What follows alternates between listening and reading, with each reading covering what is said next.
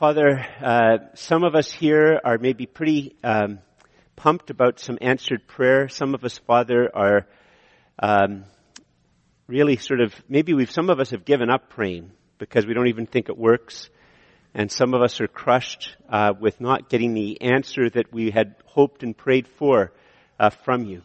And Father, you know the conditions of all of our hearts.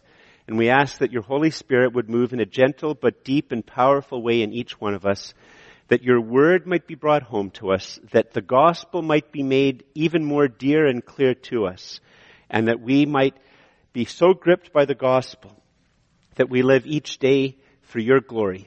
And this we ask in the name of Jesus, your Son and our Savior. Amen. Please be seated. So the um, the Bible text today uh, has nothing to do with real life. Uh, it's just completely and utterly religious and uh, has nothing to do with any of the questions or, or experiences. It only deals with why God answers some prayers and doesn't answer other people's prayers. It only deals with sickness and death. It only deals with social isolation and shame. Nothing that any of us ever have to struggle with or experience. Um, so it'd be a great help to me. Actually, uh, you'll see that it's the second week of our summer series. It's uh, Real Jesus, Real Miracles. And uh, this is our second week, and we'll be looking at a story in the book of Luke. In fact, interestingly enough, it's actually the story which is painted there. You can sort of see it, Jesus and uh, and the young girl. So it'd be a great help if you uh, turned uh, in a moment to this famous story. But before we do that, I want to just put up, if you could put up the first point, that would be very helpful. Uh, probably every week that I do one of these miracle stories, I just want to make this very simple point: is um, Luke is claiming, this is, this is what Luke is claiming. If you go back and you read uh, the beginning of the gospel, if you go back and you read his other work, if you uh, notice all of the, the, the, way he, he phrases time shifting things, uh, which often is not once upon a time, but it happened next. Uh, the claim that Luke is making is that this is a true story about Jesus and it's also a miracle. That it is something that could not happen unless God acted uh, into our world and brought about something that only God could cause. That's what a miracle is here. And uh, and so this is Luke's claim, true story about Jesus and a real miracle. And uh, when we start looking, it's going to be eight, uh, Luke chapter eight, verse forty. Uh, just to sort of catch you up on it. Uh, when we read Luke, we're reading an ancient biography of Jesus. It was written by um, a pagan uh, doctor who was an adult convert. And Luke himself never knew Jesus physically. He wasn't an eyewitness of any of the events in this story. Uh, but what we see here is that Luke decided that he would go and do research after he'd become a Christian. Maybe he's also recounting uh, the journey that led him to become a Christian. Uh, interviewing, he interviews eyewitnesses. He looks at official records, and out of that, he frames this ancient biography of Jesus written at a time when many eyewitnesses to the events were still alive and uh, could have uh, commented on it, disagreed with it, rebutted it, whatever, and there's no record of that. And so that's sort of the context. And um, we're going to start reading in verse 40, and here's how it goes. Now, when Jesus returned, the crowd welcomed him, for they were all waiting for him. And there came a man named Jairus, who was a ruler of the synagogue, and falling at Jesus' feet, he implored him to come to his house, for he had an only daughter, about 12 years of age, and she was dying. And just sort of in the, the flow of the book, uh, what Luke has just previously recounted is uh, that Jesus has crossed the Sea of Galilee to the other side of the sea into a, uh, a pagan land, and he spent some time in this pagan land, and now he's returned to the Jewish side of the Sea of Galilee. In fact, he's returned to, to Galilee, which is sort of a bit of a mixed area, but he's returned there, and the crowd was waiting for him to return. And uh, when it says, and, and a synagogue is, um, sense, it's it's now we only have synagogues. Uh, synagogues uh, weren't, in a sense, part of God's. There's no, no Old Testament passages that describe how synagogues are to be functioning uh, because in the Old Testament, uh, it was expected that you would go to the temple to do the sacrifices. But during a long period of exile, when they were away from the temple and there was no temple, this habit of having a place a community center that was also a place of the reading of God's Word and of prayer and of instruction and support developed, a little bit like what we would now call a church. And so in Galilee, there is a leader of this particular place. He has a 12 year old daughter. And uh, in the original language, it's very clear that she's at the point of death. She's at the point of death. And so Jairus is probably unbelievably excited that Jesus has returned. Uh, he would have known about how Jesus has already raised. He might have heard about the fact that Jesus earlier has raised a person from the dead. He's heard of Jesus' many miracles. He might have heard of the official who had a son and Jesus was able to heal him from a distance. And now Jesus is back. He goes to Jesus all sense of dignity is put aside, just as it would be for one of us if it was our 12 year old daughter who was dying, throws himself at Jesus' feet and says, Jesus, come and heal my daughter. She's at the point of death. And uh, now one of the things, it doesn't talk about in the text, but it's sort of interesting, um, is that uh, he might have expected Jesus just to do what he had done with the official son. Uh, pick up Jairus, Jairus, and say, okay, Jairus, come stand up here she's healed. Just you walk back and she's healed. That might be very much what he's expecting, but Jesus doesn't do that. He doesn't do that. And that's a, a, an important little detail in the story to notice, as well as all of the ways in the story. You'll notice that Jesus doesn't react to each person. He always acts with love and power and authority, but he never acts the same way. It's not like dealing with a banking machine that always has just pre-programmed responses to what you do. He treats us as an individual.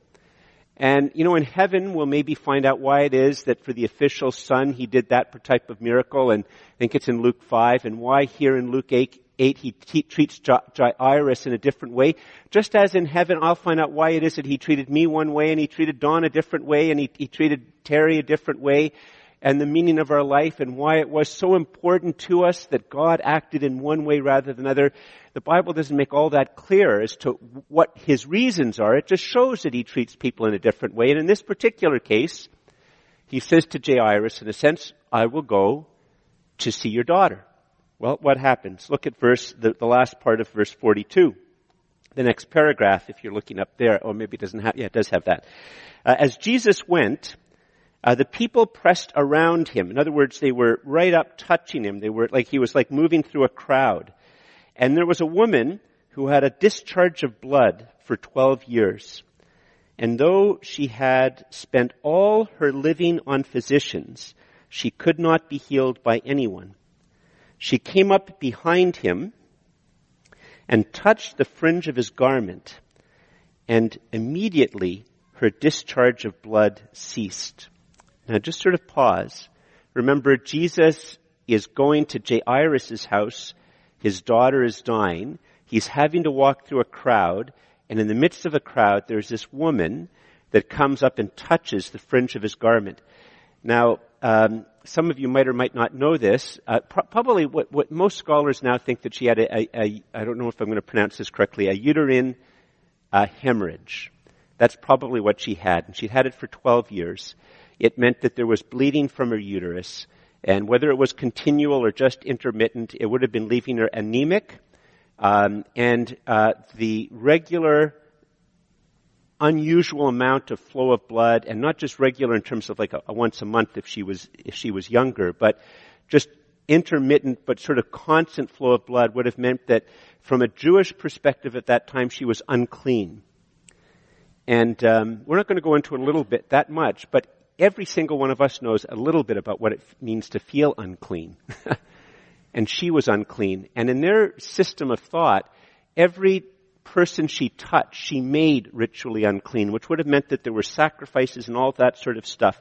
So what she had done is she's pushing herself through the crowd, is she's making every single person she touches, she's making them ritually unclean.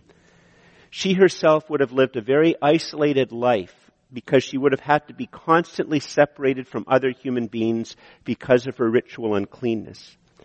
And the, in the original language, when it says that she touches the fringe of his garment, it's a, it's actually a very technical word. Uh, in the Old Testament law, one of the, the, the, outward signs that you wanted to observe, all of the law, was that you had a tas- certain tassels, a fringe, put on your garment. And what she touches, even though she's ritually unclean, is she touches that which symbolizes that Jesus is a religiously observant Jewish man. So later on, if she hadn't been healed, the crowd would have realized that she, that, that in fact, actually what she did was quite wrong from most of their thinking. She touched, she touched the part that showed that he desired to be ritually clean, and she touched that to make him unclean. She would have done a faux pas.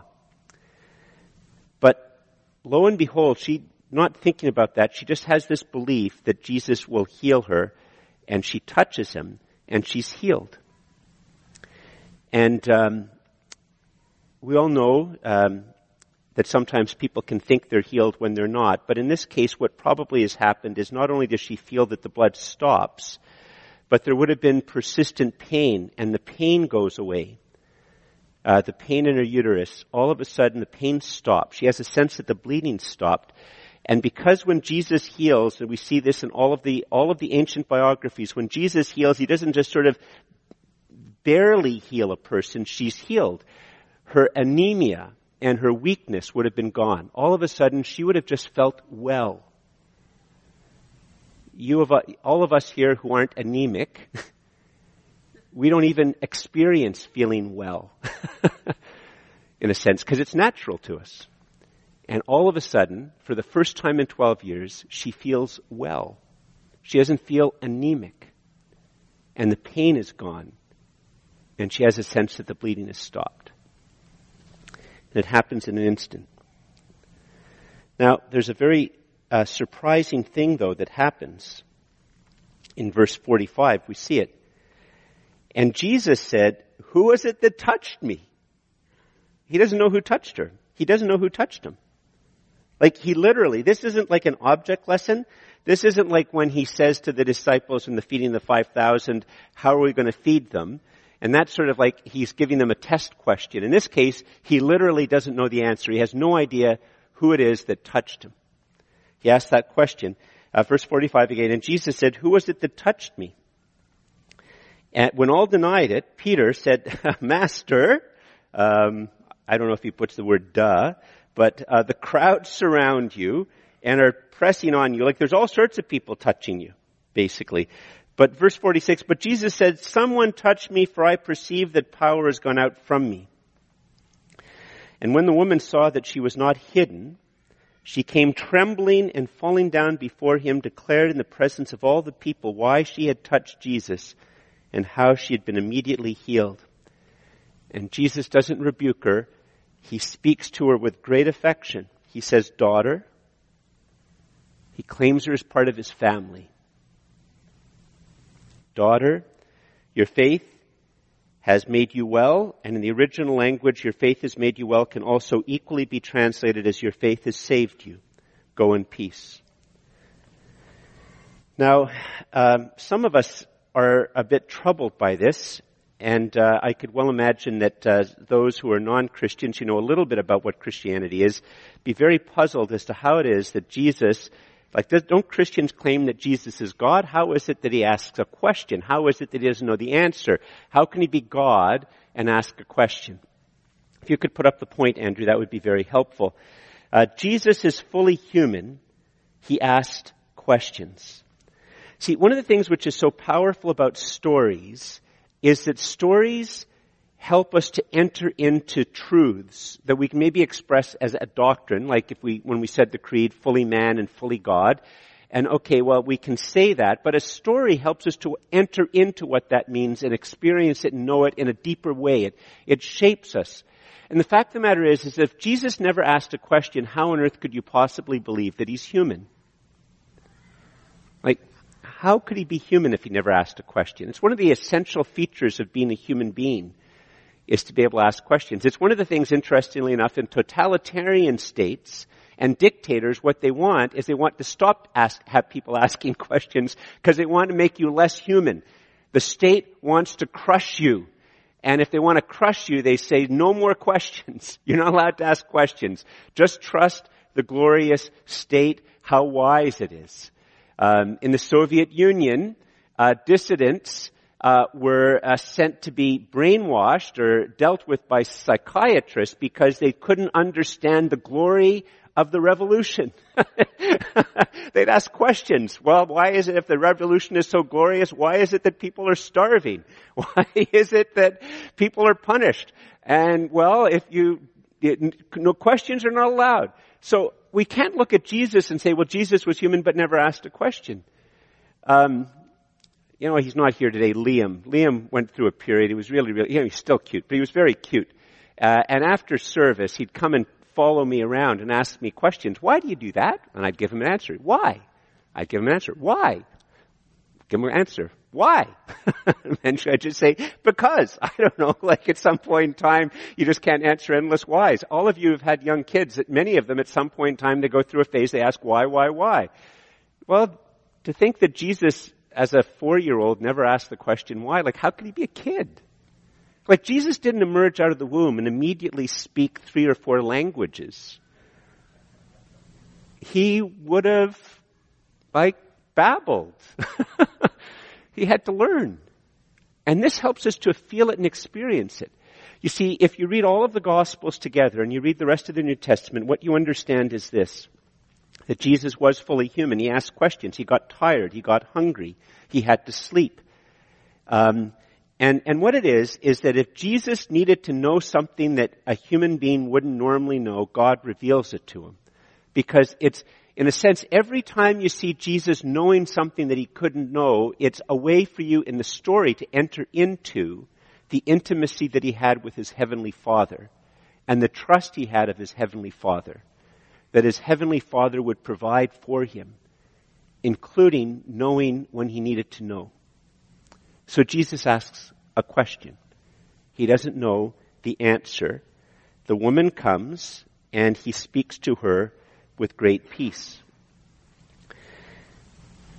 But remember, Jesus is now spending time, and who knows how long it took, maybe 10 or 15 minutes with the woman, not just as brief as it was here. Maybe he was asking questions for 10 or 15 minutes before the woman finally was brought to the front. And you can well imagine that Jairus is hopping up and down on, on both feet because he's so anxious. If he was sitting, his, his leg was probably going like that because he has a daughter who's on the point of death and Jesus is spending time with this woman. This woman, not his daughter. He, I'm, I'm sure he'd say, yeah, yeah, I, I like that woman. but my daughter, my 12 year old daughter, she's on the point of death. And what happens? Well, terrible news. Look at verse 49. While Jesus was still speaking, while Jesus was still speaking, someone from the ruler's house came and said,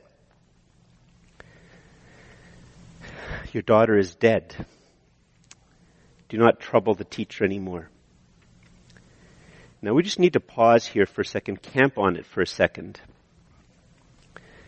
This describes this room. I'm guessing that if we were to have an open mic for people to share prayer requests, I'm guessing there's a couple of people who could say, I'd really like to share with you how God has dramatically answered a prayer for me this week. There, I'd be surprised if there's not a couple of you who could get up and share within the last week, within the last month, some dramatic answer to prayer. And at the same time that they're sharing, and maybe after they share, we all clap, and they go back to their seat, few high fives. But at the same time, in this very same room, there are people who are praying their heart out, and God is not answering their prayers the way they want. They prayed for the job, they didn't get the job. They prayed for a relationship, they didn't get the relationship. They prayed for a child, they didn't get the child. They prayed for a good answer from the doctor. They didn't get the good answer from the doctor. They prayed for their wayward child.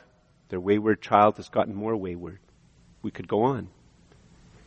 Verse 49, the woman's going back to high fives, and in the same crowd, Jairus is crushed. That's every church service that you ever attended in every Christian community, right here in the text.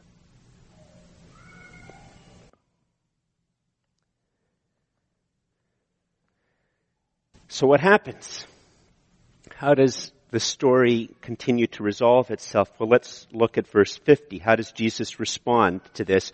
And by the way, just before that, you can well imagine, can't you? And this is, this again is so much for many of us. Can't you just imagine that Jairus is saying, Jesus, if you had just not stopped for that woman, my daughter would be well. My daughter would be well.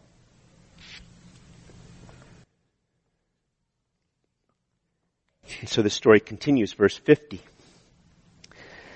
But Jesus, on hearing this, that the, the girl is dead, uh, says to the, the man, Do not fear, only believe. She will be well. That word, once again, well, can also be translated as saved. And in verse 51, and when he came to the house, he allowed no one to enter with him except Peter and John and James and the father and mother of the child. Peter, John, and James are three of the apostles, three of the disciples. And all were weeping, verse 52, and mourning for her. But he said to the crowd, Do not weep, for she is not dead, but is sleeping. And um, just so you know, uh, it's a, a, very ancient metaphor, but Jesus is using a metaphor for death. He, he, he, he knows she's dead, as the, the rest of the story will show. He knows she's dead, uh, but he's using it's a whole other sermon about why there could be for Christians a metaphor of death as sleeping. But that's what he's doing. But the crowd reacts in a different way. Look at verse 53. And they laughed at him, knowing that she was dead. Um, just sort of pause here for a second. Uh, once again, doesn't this describe life? Like if you think about it, if people who are walking by on the street knew that there were people in here who believe that Jesus is still alive and that they can talk to him and he will answer their prayers, they will laugh at us. They'd laugh. They wouldn't laugh. They're Canadians. They maybe wouldn't laugh if we were right with them, but if they're going on to, off to their friends to have some brunch or some dim sum or whatever, they'll say, oh, those stupid people in there praying, what a waste of time. Like that's the real world. Once again. So Jesus is in a room with the five of them. Nobody has any faith. There's a dead girl. Verse 54, but taking her by the hand, he called, saying, Child, arise. And her spirit returned, and she got up at once. And he directed that something should be given her to eat. In other words, she's so healthy that she not only becomes alive again, and she's so healed that she can get up out of the bed, and she's so healed that she's hungry. and he directed that something should be given her to eat, and her parents were amazed, but he charged them to tell no one what had happened. Now, um, Jesus recalls her spirit, and she's alive. Now, some of you might say, uh, this is just a couple of coincidences. Uh, you know, they're not very sophisticated back then. They don't know about science, and you know, maybe just Jesus startled her, and whoa, she's not actually dead, and and she wakes up, and and you know, maybe it's just one of those things where you know uh, she was about to get well all by herself, and it's just a bit of a of a coincidence. And well, I mean, we can't entirely answer that except to say this. Uh, the other day, I, I, was in a coffee shop and I overheard a young guy explain to an older guy what he did for a living. He was an engineer, and he was an engineer who designs uh, computer systems and uh, uh to protect against uh, cyber attacks. and he gave. I'm, I'm I know there's some computer engineers here. I'm just going to give a couple of things that I overheard him say because the rest of it I'd get so wrong that the engineers and the computer people around us would be going like this. But just a couple of things. He gave the analogy. He said, so we have algorithms that can track when something anomalous happens uh, and so like something might be that all of a sudden a person accesses their banking record at three o'clock in the morning. And there's an algorithm. They know that's an anomalous thing that that person, George Sinclair, never accesses his bank at three o'clock in the morning, but nothing necessarily happens just because of one anomalous event. But what we're working on is when there's a cyber attack, we're working on recognizing when there's a certain type of pattern of anomalous events within a certain time period that indicates that there's an attack and then having a way of responding to it. And that's the algorithm that we're working on. And that's a little bit of the question here. You could say, well, okay, so Jesus, there's this true by, there's this biography which is written about Jesus, and um, and uh, it's an ancient biography, and it records this, and it records this, and it records this. And yes, it might be a little bit of an anomaly that just at the moment that she touches his, his, his Jesus, that whoa, all of a sudden she's better. It's just odd coincidence. And but another odd coincidence about this, and if you go back and you read the rest of the book of, of Luke, and it's an odd coincidence that this just happened, and this just happened, this, but at some point in time, you have to wonder if it's an attack, if it's a cyber attack, if it's an invasion.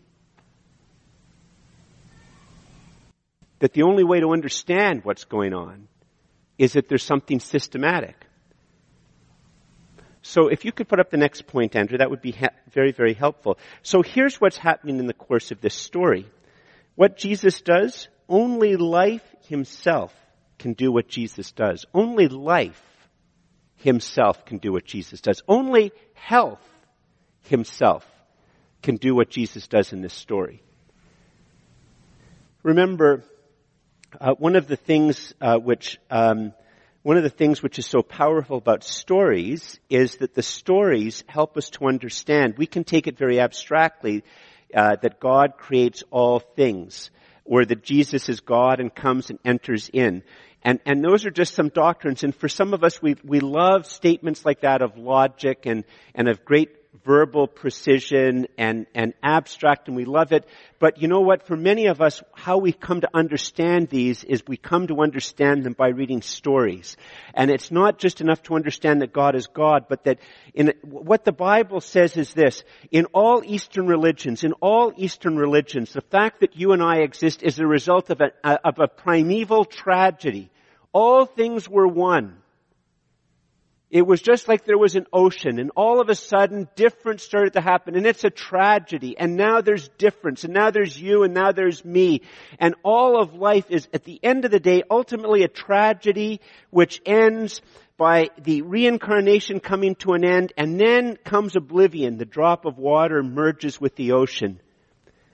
And in what is basically the atheistic worldview, which is uh, on one level the, the basic worldview of, of most of the modern West. It's, it's on one level taught in schools that everything that came to be is just a result. There's always just been matter and there's always just been energy and matter and energy start to interact in scientific ways in such a way that eventually life was produced. But life came out of nothing other than processes. Life has no inherent meaning, and at the end of it, you will just die.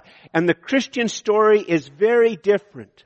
The Christian story is that from all eternity the Father loved the Son, and the Son loved the Father, and the Holy Spirit is on one level both another person, but He's also the actual love which eternally flows from the Father to the Son. And from all eternity there was the life. God, the Father, and the Son, and the Holy Spirit, three persons, one God. He is alive, and out of life, and out of love, God creates.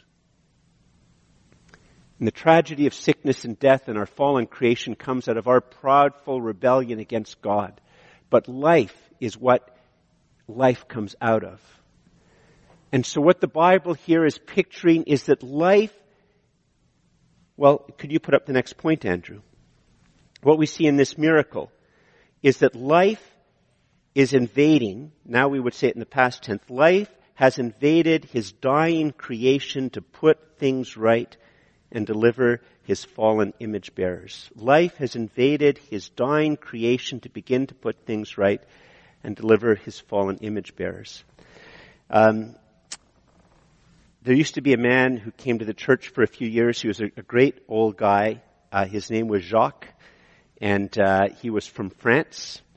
And um, he, uh, I, I believe he's passed away now. And he grew up in a small little area in France, very close to the, court, uh, the coast. And one night during the, the Second World War, uh, him and his family heard gunfire uh, very close to the house, just in the lower field, not the field right by his house, but just the lower field. They heard gunfire and screaming. And they stayed inside the house They were under Nazi occupation and uh, they just stayed in the house. Uh, but the next morning, when it was light, he went out and he found the body of an American GI in his lower field. He found the dead body of an American soldier in Nazi occupied Europe. And he didn't realize that, but later on in the day, and the next day, he discovered that that was a paratrooper who had come in the night before D-Day. And that at the same time that he was discovering the dead body, the Allied forces had landed very close to where he lived. There was an anomaly, an, an anomaly of a dead American GI in his lower field. But it wasn't just an anomaly. It was an indication that the invasion had begun. And that's what every miracle is in the gospel. It is evidence that the invasion had begun. In this case, last week I talked about how the Creator Himself had entered His, uh, invaded His dying or fallen creation. Here, in a sense, to understand that God is life. Life has invaded His dying creation to begin to put things right and deliver His fallen image bearers. This is not just an anomaly. It is an anomaly that indicates the invasion has begun. And we know that it will come to an end. But some of you might say, well, George, I don't have the, I don't have faith to, be, to believe something like this. I'm too skeptical. I'm too broken. Um, you know, it's just too hard. It's just too hard to believe something. I just can't possibly have faith or belief in it. Well, the story actually has some things to say about that whole response of not having, you know, faith or enough belief. See, part of the problem is, is that we say we don't have enough belief. We don't have enough faith. Um, you know, in our culture, or just uh, what we, we do know that actually belief and faith is is very very important. Just in general, it's very important. Um, you can't have human relationships, and you can't have love relationships if you don't have some degree of trust. I've met people who've been so beat up by life, just so betrayed and beat up by life. Their parents, in many cases, literally beat them up and abused them. And in some tragic cases, they were just beat up by the judicial system, by the foster system, by their siblings, and they are just so beat up by life that they can no longer trust anybody at all, virtually trust nobody at all. And they, they live very, very, very, very isolated lives and miserable lives. Because the fact of the matter is you can't have a friend, you can't have a wife or a husband. You can't actually even go to the police or go to a contractor. You can't go to a bank if you don't have some degree of trust. So on one level in our culture, we understand the, the real importance of love, but the problem in our culture is that uh, we want to create, make it look as if somehow or another that um, that uh, well, you know, how many movies talk about how you just have to have trust, you just have to believe, you just have to, you just, it's as if almost trust or belief is a type of a, a power that that you that you have. And if you have this type of power, if you just believe in people, if you just believe that Santa's going to come, if you just believe that things are going to be right, then things are all going to be right. But if you can't go sort of all the way to the other extreme, because on, on one hand we can understand that there's things that happen that take away any ability to love or any ability to trust, but we're also aware of the fact that in our culture there's lots of things and people and movements that just aren't trustworthy. like the abused woman that just keeps trusting her husband and she goes back and he just continues to abuse her and she goes to the hospital, she goes to the shelter, and then she goes back and he beats her up and she just keeps trusting him. What the Bible says is the Bible talks about importance of faith, obviously, but it always puts it at a second level If you could put up the next point, Andrew, that would be very helpful. Who or what you place your faith in matters far more than the power or purity of your faith. Who or what you place your faith in matters far more than the power or purity of your faith. And um, and that's what the Bible is showing us right here. The Bible is trying to portray to us how spectacularly trustworthy Jesus is in a way that will start to elicit our faith. The Bible doesn't come to us and say, just believe, just have faith, do these exercises, take meditation, take drugs, take therapy so that you will build your faith. What the Bible says is that who or what you put your faith and trust in matters vastly more than the amount of faith that you have. I might have next to no faith whatsoever that if I get on a plane that I will arrive safely at the other end of my destination. But it doesn't matter how strong my faith is. What matters is that the train, the, the plane is trustworthy. it's always the object which matters more. And that's why what the Bible does here in this particular story is that it's trying to portray who Jesus is and why he is so completely and utterly trustworthy. But some of you might say, George, okay, you're, you're, you're, that's very interesting, but what about this part that you described of the unanswered prayer? Are you just saying that really, I mean, Jairus, he didn't have any faith, he didn't have any faith and, and, and Jairus has his daughter raised from the dead, but that's not my experience of prayer like I just seem, George, to be going through such a long period of time where my prayers aren't being answered in the way that I hope.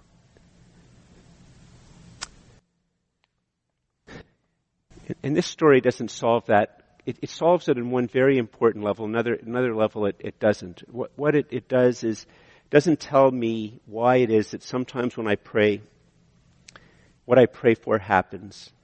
And sometimes when I pray, God just says no. And sometimes when I pray, uh, he takes a long time to answer, so long that sometimes I don't even remember that I'd originally prayed for it. And sometimes when I pray, he answers a prayer, but in a very, very different way than I'd expected. And it's only later on that I realize that he answered in different way. And, and this text doesn't explain to me why it is that those particular things happen in my life. But what it does is it helps me to press into the fact that Jesus is very trustworthy. You see, if the story just ended here, and the Bible just ended here, I'd be a little bit confused about the object of faith and the power of my faith and why God does things and why He doesn't do things. But this story is part of a longer story and in this longer story, it's moving up to a culminating point. And the culminating point is Jesus dying upon the cross. And the way we are to understand the story is that when we come to that point in the story, and, and in the very next chapter, Jesus is going to, in, in fact, begin to explain to his disciples that the entire reason that he came was to die. The entire reason he came was to die to die for others. And so it comes that when he finally dies, it's valid for us to ask ourselves, how is it that a man who could raise dead people to life would ever allow himself to die upon the cross? How is it that a man who was just touched by a woman and she's instantly healed. How is it that such a person could ever die on the cross? And what on earth could it possibly mean? Like, how could that even physically happen? If he can make a dead person come alive, how is it that even physically he could die? If he can just touch somebody and they're alive, how is it that he could, how is he could die? What does it mean to have health die on the cross? What does it mean to have life die on the cross? And the answer to the gospel is that the only thing that it can explain that life would enter to die for the dead is love. Is love. No amount of human power can kill life. No amount of human power could kill Jesus if he just wanted to continue to heal. No amount of human power. He chose to die for you, for me. If you could put up the point, Andrew. What we see in the story is that Jesus dies a slave's death.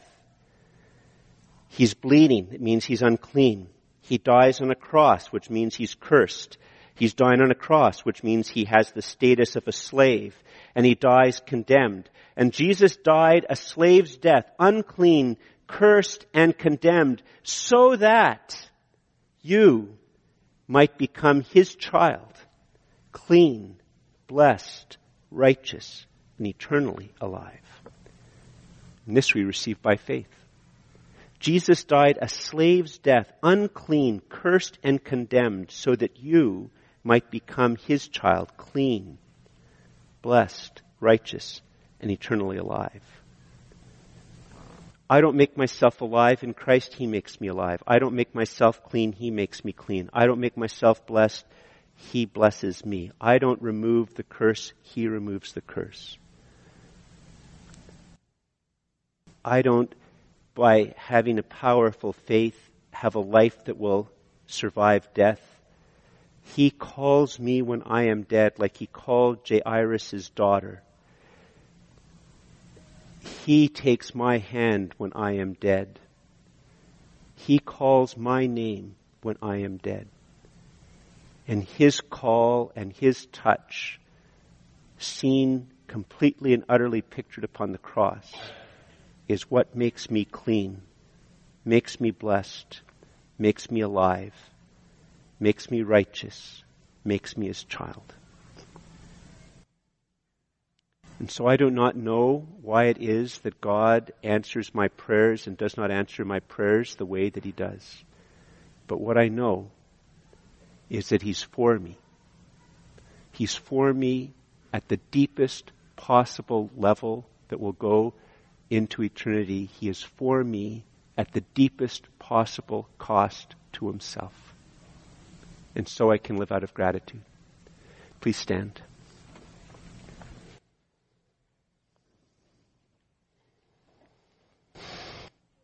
bow our heads in prayer.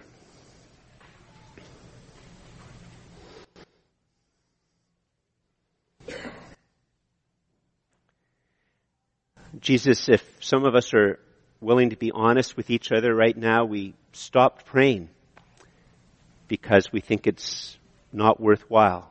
Uh, cynicism has poisoned our soul. And if we're honest, Father, some of us don't believe we're being cynical. We're just being more aware.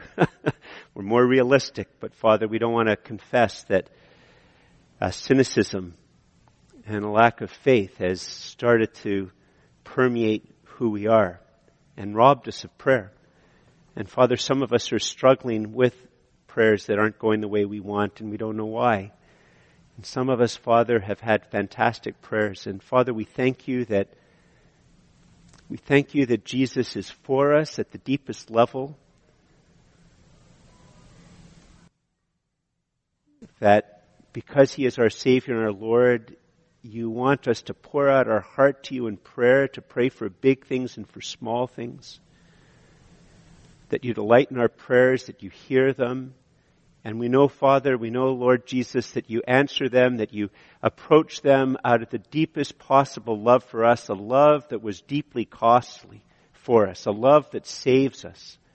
So, Father, we ask that you would both increase our honesty in prayer and our boldness in prayer and increase within us, Father, more, most importantly of all, to be gripped by the gospel in such a powerful way that we will understand what it is that Jesus has done for us, who He is that we pray for, and His great love for us.